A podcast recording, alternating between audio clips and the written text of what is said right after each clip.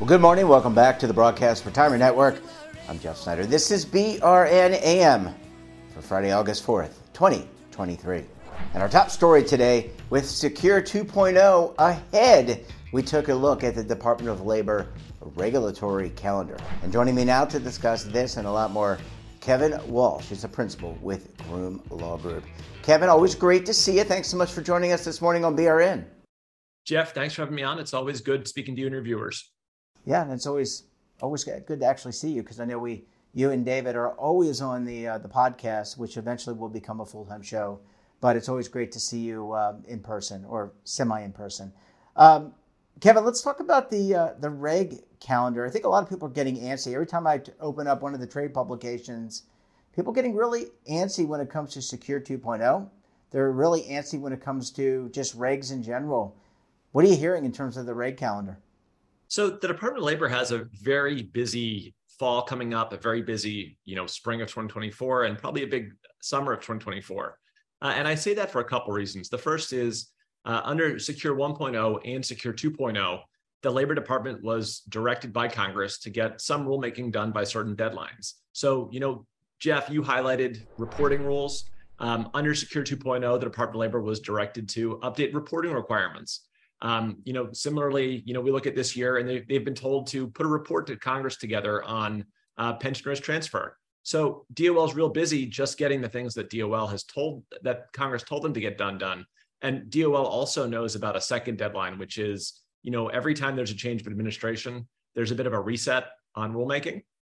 So if the Labor Department wants to get things done during the Biden administration, uh, they really need to have it done by the end of his first term. Just you know, things can change, uh, and to do that, you know, rules really need to be coming out now. This fall, proposals need to be getting done, and so we expect, you know, if you were focused on the Labor Department building, you'd see a whole lot of staffers working around the clock on rulemaking.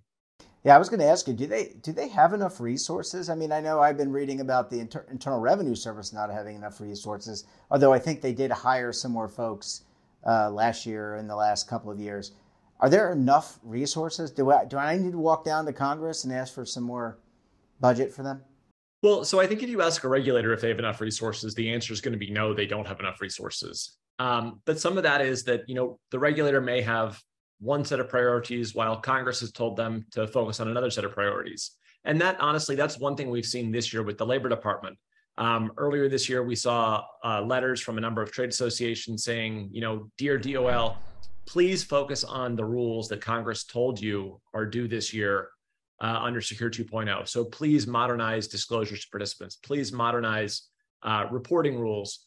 Please work with Treasury on guidance around um, RMDs and guidance around Roth contributions. Um, on the other side, though, you look at the regulatory agenda, and the Labor Department has some of those things listed, but they also have some of their own initiatives on it. So there's abandoned plan rules that the Labor Department's working on right now. Uh, the Labor Department has has said repeatedly that they're focused on annuity distribution and could possibly revisit fiduciary. So neither of those are on Congress's you know list of directives, but there are things the Labor Department would like to get done. And so you know you're highlighting: are there enough resources to do both? You know, at times it seems like there might not be enough resources to do both, and some of it comes down to how does the Labor Department prioritize among you know congressional deadlines and the agenda of the administration.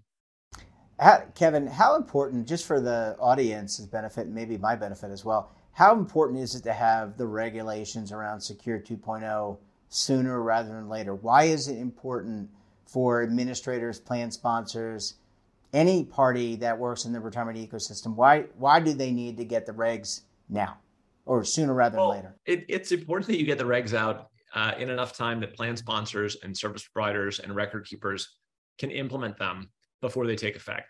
So with Secure 2.0, a number of provisions have deadlines where they take effect, you know, for plan years beginning after January 1st, 2024. And if there aren't regulations in place, then service providers and plan sponsors have to make reasonable guesses about what the statute requires Um, but there's a lot of compliance costs that go into developing those systems of, of you know of operation. And if the labor department subsequently comes out with a different path or or a different set of rules, even if it's designed to get you to the same place, um, you know, it really can drive up the cost of offering retirement benefits to employees. It can drive up the costs of service providers um, in a way that gets, you know, it, it, doesn't help participants. So, you know, it's the idea that you cut measure twice and cut once. If the labor department is late with rules, you could end up in a world where plan sponsors and service providers are stuck cutting twice to try to, you know, do the same thing.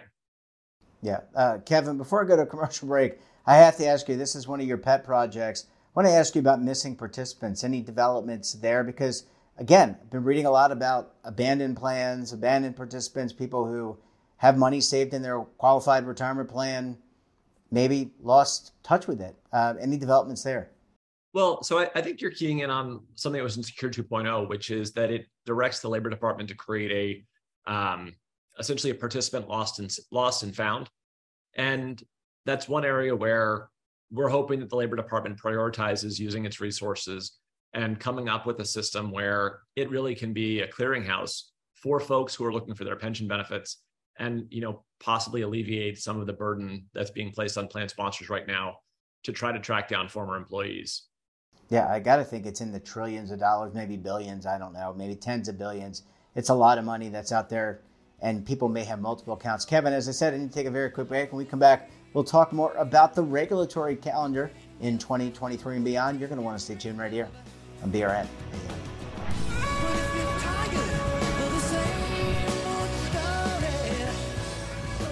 Imagine a new television network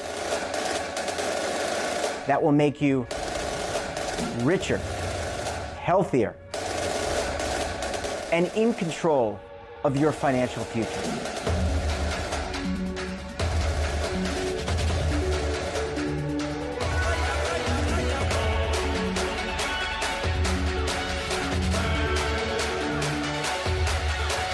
This network is for the policewoman in Nashville, Tennessee, the baker in Dubuque, Iowa, the teacher in Lexington, Kentucky.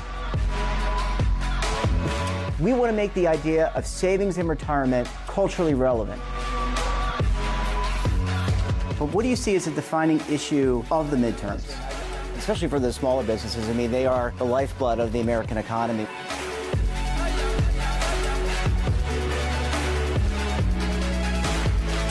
featuring exclusive interviews, current affairs, and docu-series. 33 yeah. years old, you retired early. The philosophy is money only matters if it helps you live a life that you love. But you got to start thinking about retirement as soon as you get in. The Broadcast Retirement Network will drive very high engagement with premium partnerships. So this isn't retirement and savings for your parents or grandparents. This is for all Americans. And we're going to change the way you think about money.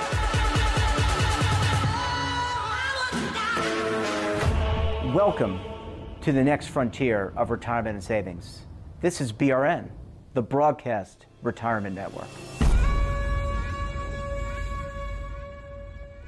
Well, Kevin, thanks so much for staying with us. Really great to have you hanging around for segment number two this morning. Always good to stick around. Your program's yeah. uh, a lot of fun, so let's uh, let's jump back in. You know what makes it fun? The guests. The guests make it smart guests. We always have smart guests. Um, your present company included. Kevin, let's talk about auto portability and rollovers. This, again, we just ended this segment talking about missing participants. Uh, something that really uh, triggers me is how can we help people not leave money behind? One way is auto portability. Any developments there? Well, so auto portability has been a hot topic for a few years. Uh, prior to Secure 2.0, the Labor Department provided a, a pathway for a service provider to launch an auto portability program, which essentially is a way that you know, if you don't take any action, your money can follow you.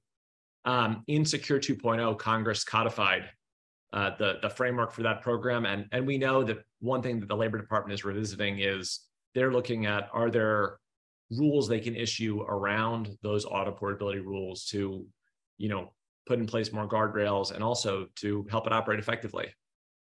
Yeah, and I, and I like it better. Do you remember? Maybe you're a little young for this, but AGTRA had. I'm just kidding uh, EGTRRA had a provision for auto rollover into an IRA. I actually like the portability better because if you're forced out, again, that's forced out versus a portability uh, because theoretically you could have a big balance.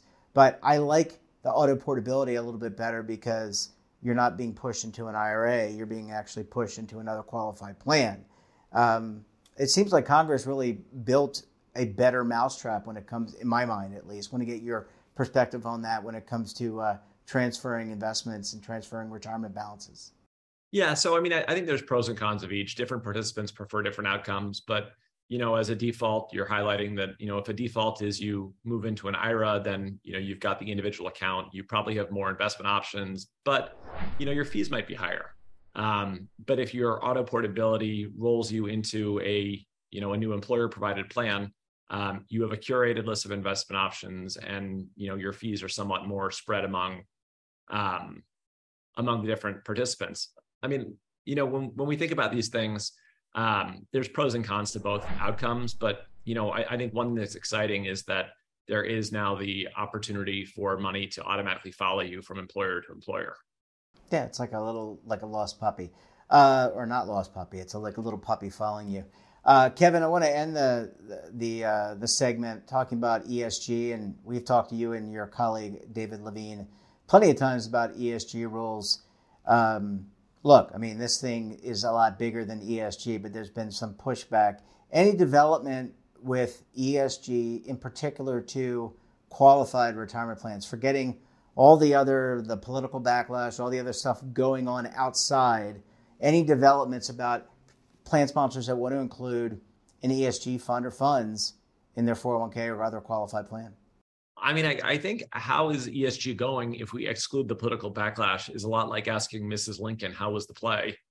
Um, at, at, at to, I was trying to avoid the, you know, I don't want to get into the political haranguing around it. I'm just more about the, the brass tacks. But yeah. Anyway. And I, I, think you're making a great point here, um, which is that, you know, the Biden administration issued rules around ESG investing, um, you know, last year and where we are now is we're in a world where you can take ESG into account as a tiebreaker without special record keeping requirements. Uh, and you can do it for your default investment option as well as other investment options. Now, you know, it's tough to not get political here because you know on the if you if you listen to uh, the biden administration the idea here was to take a thumb off the scale um, of folks who were scared of using esg but who thought that it was, you know, of economic use. Um, if you listen to the, you know, Republicans on the Hill, uh, there's a sense that retirement assets are going to be used for purposes other than retirement security. So there's a fair amount of noise right now. We know that, you know, Republican uh, governors, Republican legislatures are very interested in, um, you know, narrowing when ESG is used. Um, you know, we've we've now seen uh, you know democratic states begin to question when ESG is not used. So there's a fair amount of litigation going on right now. So I don't want to hazard a guess for what the current ESG rule means. Um, but you know, it seems as though both the Biden administration and the Trump administration before it highlighted that you know ESG can be an appropriate factor when it's going to have a positive economic impact. Um, and that ESG consideration can also be an appropriate factor in the case of a tie on economic factors. Uh, beyond that, you know, there's a, a, a, lot of cacophony out there. So I, I think you've got to be careful. Good word. Kevin, do you read the Federal Register every morning? I open the Federal Register every morning. Um, the nice how, thing is it's online. I don't get I don't read? get like a 400 page, 5,000 page paper thing, but I I click over uh, federalregister.gov and I see what what's popped up as as rules that are coming out tomorrow. Yeah, really. I mean, it's a good source of information. I don't read it every morning, but I do look at it. Kevin Walsh, we're going to have to leave it there. Always great to take a tour around the regulatory world. Thanks so much for joining us, and we look forward to having you back on the program again very soon. Thanks for having me on, Jeff, and thank you, viewers. And that wraps up this episode of BRN AM. Have a topic of interest, someone you think we should talk to, drop us a line. And don't forget, for all the latest curated news and lifestyle, wellness, finance, tech, so much more, all in one place, check out today's edition of our daily newsletter, The Morning Pulse. Want to search our archives, check out our latest content, visit our website, and of course, our YouTube channel. We're back again tomorrow for another edition of BRN Weekly. We'll be breaking down the markets in segment number one and then taking a look back at our best segments for the week. You're not going to want to miss it. Until then, I'm Jeff Snyder. Stay safe, keep on saving, and don't forget roll with the changes.